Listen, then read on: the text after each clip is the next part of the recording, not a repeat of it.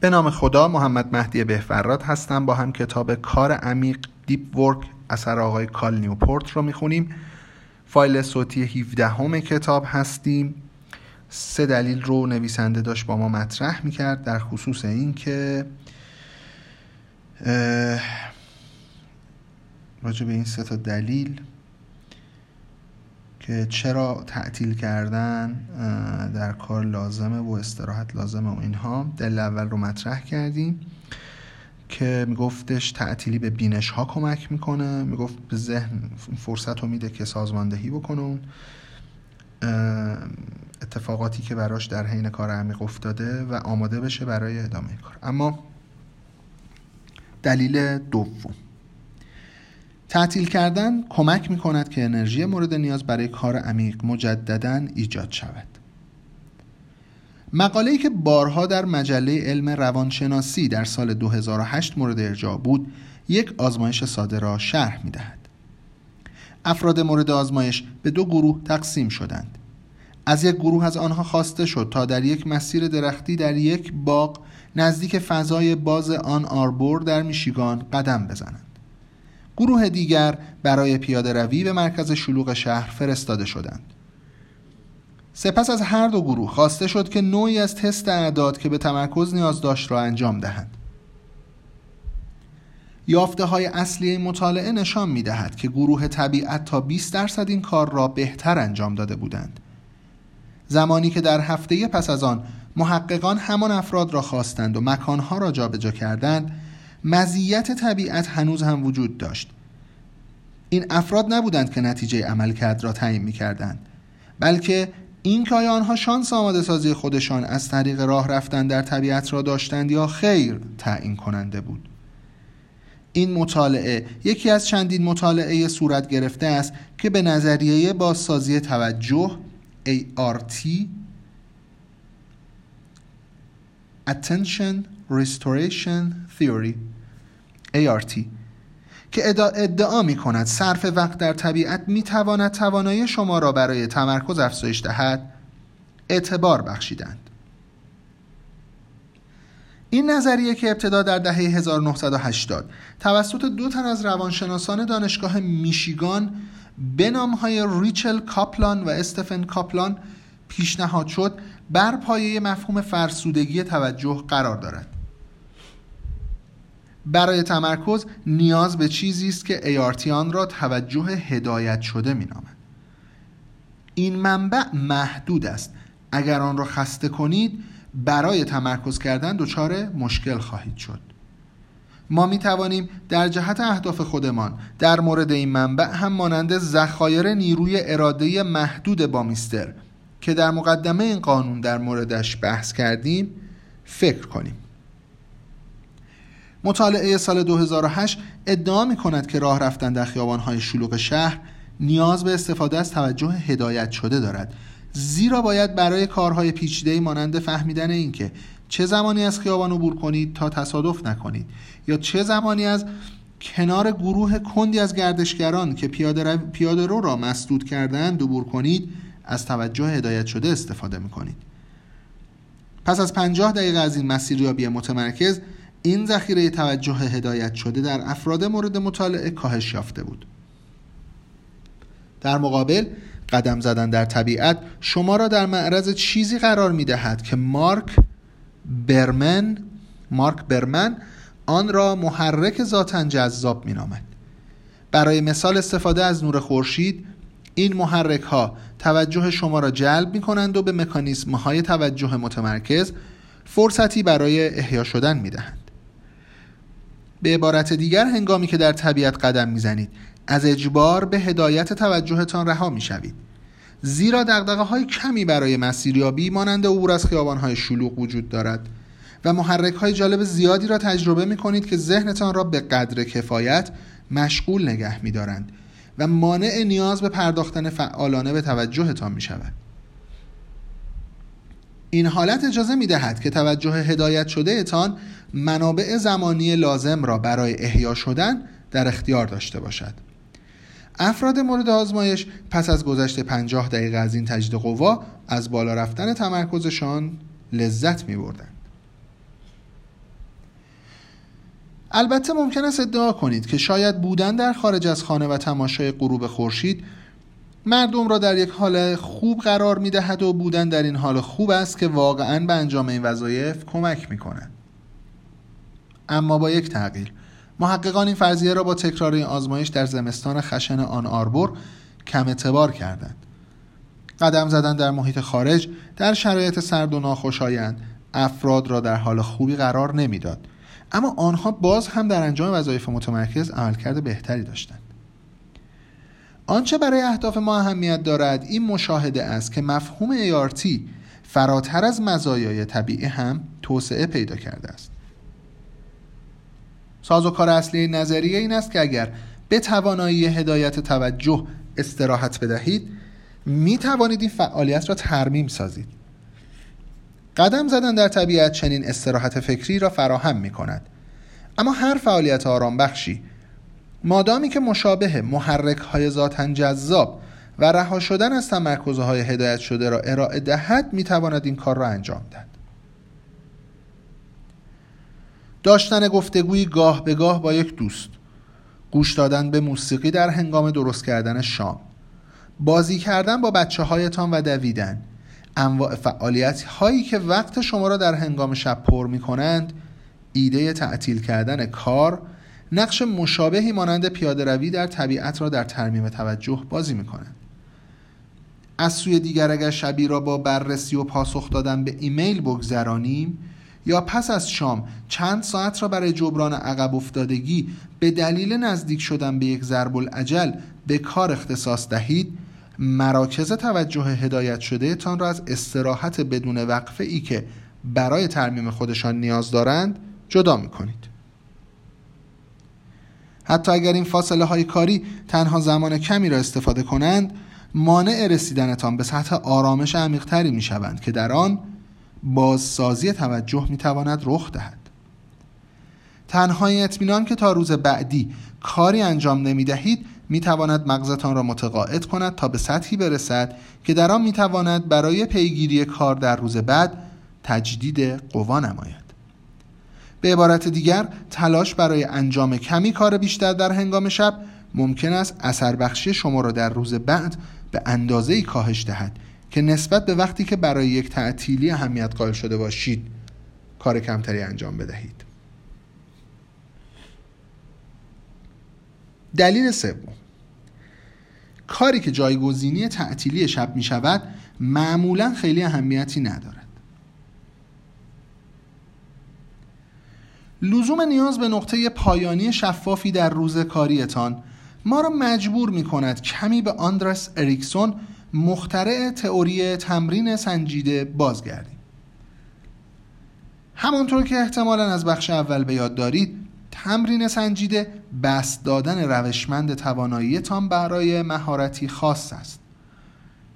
این تمرین فعالیت مورد نیاز برای بهتر شدن در هر کاری است.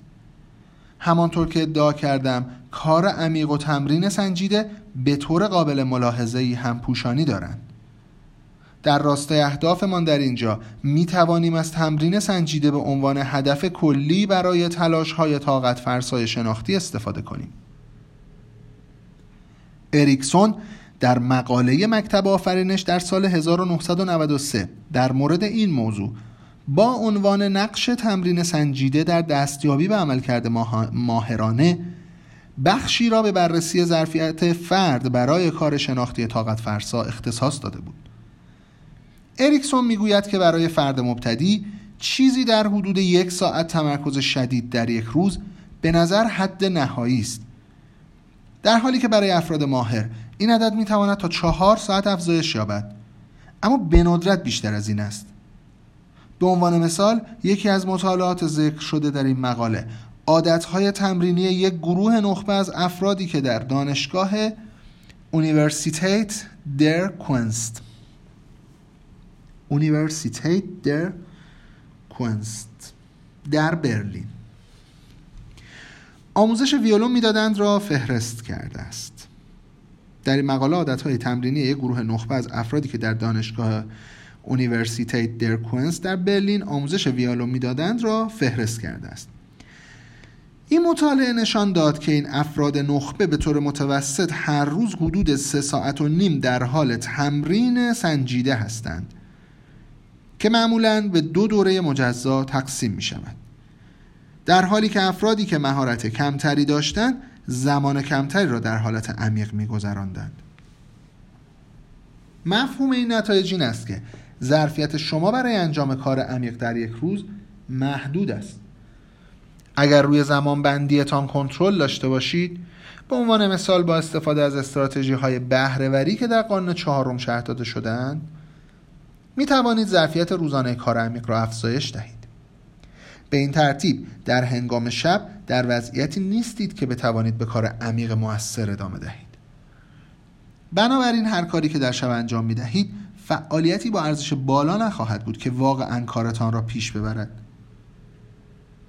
بلکه احتمالا تلاش هایتان محدود به کارهای کم عمق و کم ارزش خواهند بود که با سرعت آهسته و انرژی کم انجام می شوند به بیان دیگر با تعویق کار شبانه کارهای با اهمیت زیادی را از دست نمی دهید سه دلیلی که توضیح داده شدند از استراتژی کلی در نظر گرفتن یک نقطه پایانی سختگیرانه برای روز کاریتان پشتیبانی می کنند.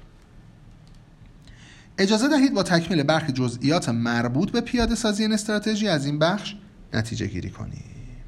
که دیگه این جنبندی این بخش رو تمام کنه و وارد قانون دوم میشیم. برای موفقیت در این استراتژی ابتدا باید این تعهد را بپذیریم.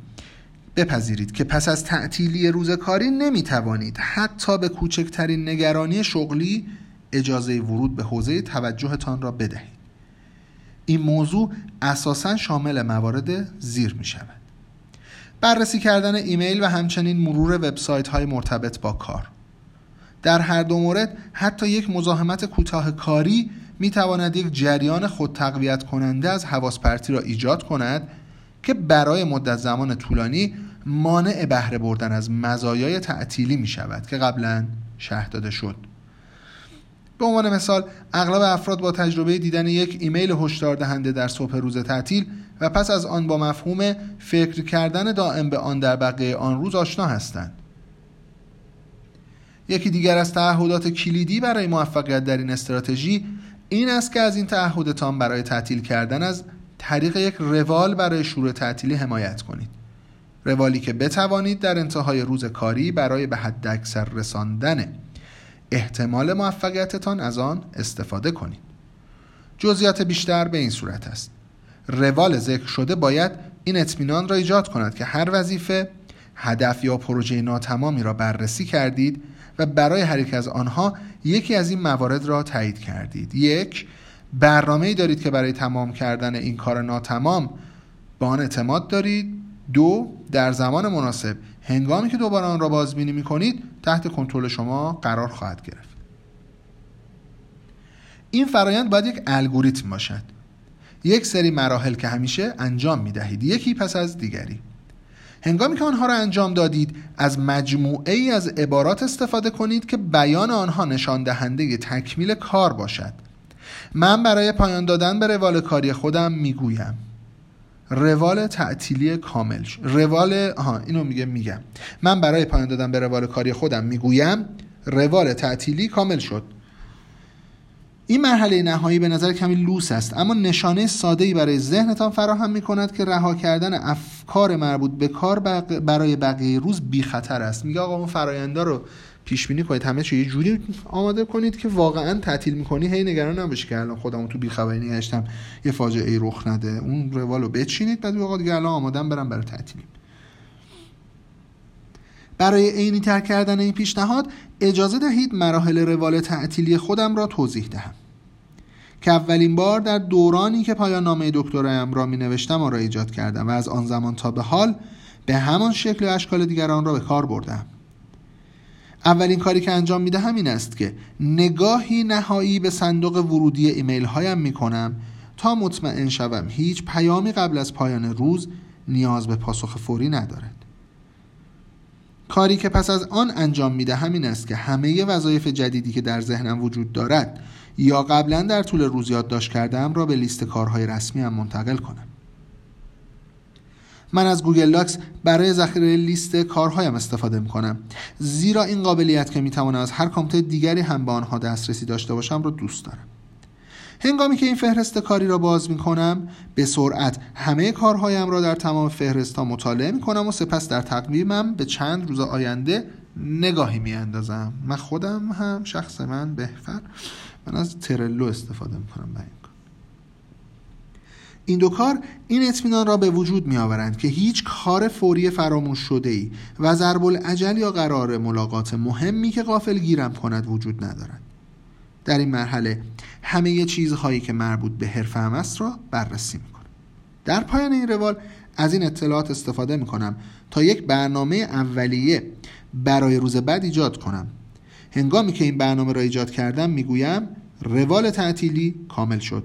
و افکار کاری من برای آن روز تمام می شود مفهوم روال تعطیلی می تواند در ابتدا به نظر افراطی برسد اما دلیل خوبی برای آن وجود دارد. اثر زیگارنیک. این اثر که به خاطر کار آزمایشی بلوما زیگارنیک روانشناس که در اوایل قرن بیستم زندگی می‌کرد به این نام خوانده می شود توانایی کارهای ناتمام برای مشغول کردن حواس ما را توصیف می‌کند. این اثر به ما می‌گوید که اگر به سادگی هر آنچه انجام می دهید را در ساعت پنج بعد از ظهر متوقف کنید و بگویید تا فردا کار نمی کنم احتمالا با ذهنتان برای پاک کردنش از مسائل مربوط به این فعالیت ناتمام در جدال خواهید بود. با ذهنتان در جدال خواهید بود. زیرا تعهدات بسیاری در ذهنتان حل نشده باقی خواهند ماند. همانطور که آزمایش های بلومازیگارنیک نشان دادند این مسائل برای مشغول کردن حواس شما در طول شب هم به جدالشان ادامه می دهند کشمکشی که اغلب در آن برنده خواهند شد.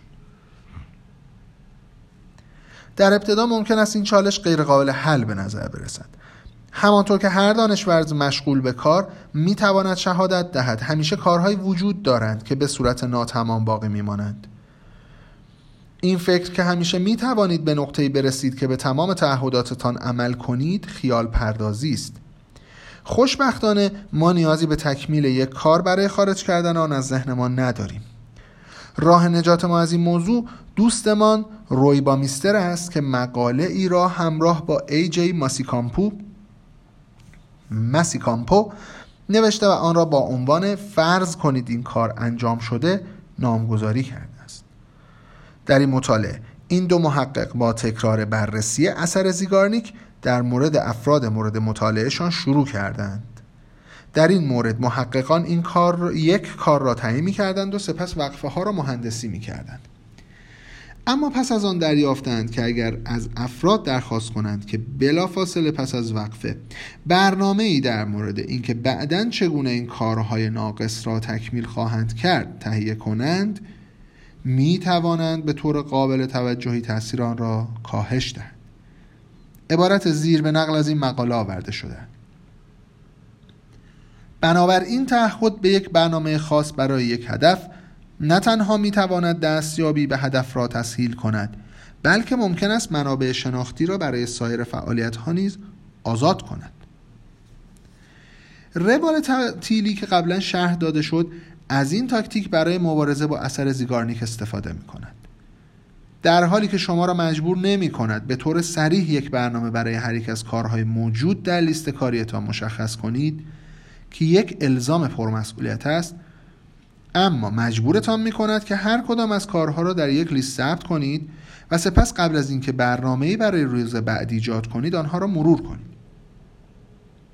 این عادت تضمین می کند که هیچ کاری فراموش نخواهد شد.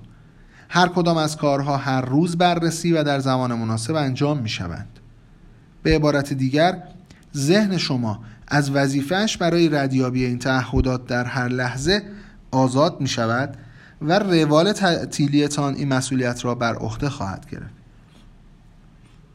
روال تعطیلی می تواند آزاردهنده باشد. زیرا ده تا پانزده دقیقه را به پایان روز کاریتان اضافه می کند و گاهی اوقات حتی بیشتر. اما برای به دست آوردن پاداش های بیکاری سیستماتیک که قبلا به صورت خلاصه در مورد آنها صحبت کردیم ضروری است. بر اساس تجربه من یک یا دو هفته طول می کشد تا روال تعطیلی در ذهنتان جا بیفتد. یعنی تا وقتی که ذهنتان به اندازه کافی به روال شما اعتماد کند و واقعا شروع به رها کردن افکار مرتبط با کار در هنگام شب کند اما هنگامی که این روال جا بیفتد تبدیل به یک بخش ثابت در زندگی شما می شود تا جایی که نادیده گرفتن این روال احساس پریشانی در شما ایجاد می کند چندین دهه کار در زیر, در زیر رشته های مختلف در روانشناسی به این نتیجه رسیده است که استراحت منظم مغز کیفیت کار عمیق را بهبود می بخشد. وقتی کار می کنید سخت کار کنید.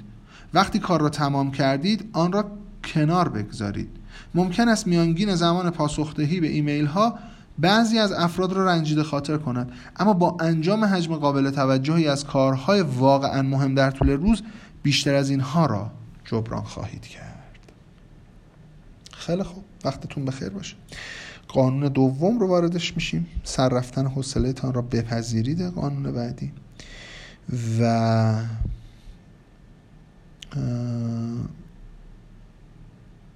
دیگه حالا امیدوارم که در ادامه هم مطالب خوب و حالی گیر اون بیاد که به نظرم میاد.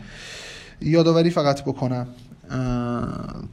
با کد تخفیفی که براتون گرفتیم کد تخفیف 20 درصدی دو صفر ان دو صفر 20 مین 20 کد تخفیف 20 درصدی می‌تونید از اپلیکیشن تاقچه این کتاب نسخه دیجیتالش رو بخرید. برای حمایت از کسایی که زحمت کشیدن کتابو ترجمه کردن و منتشرش کردن.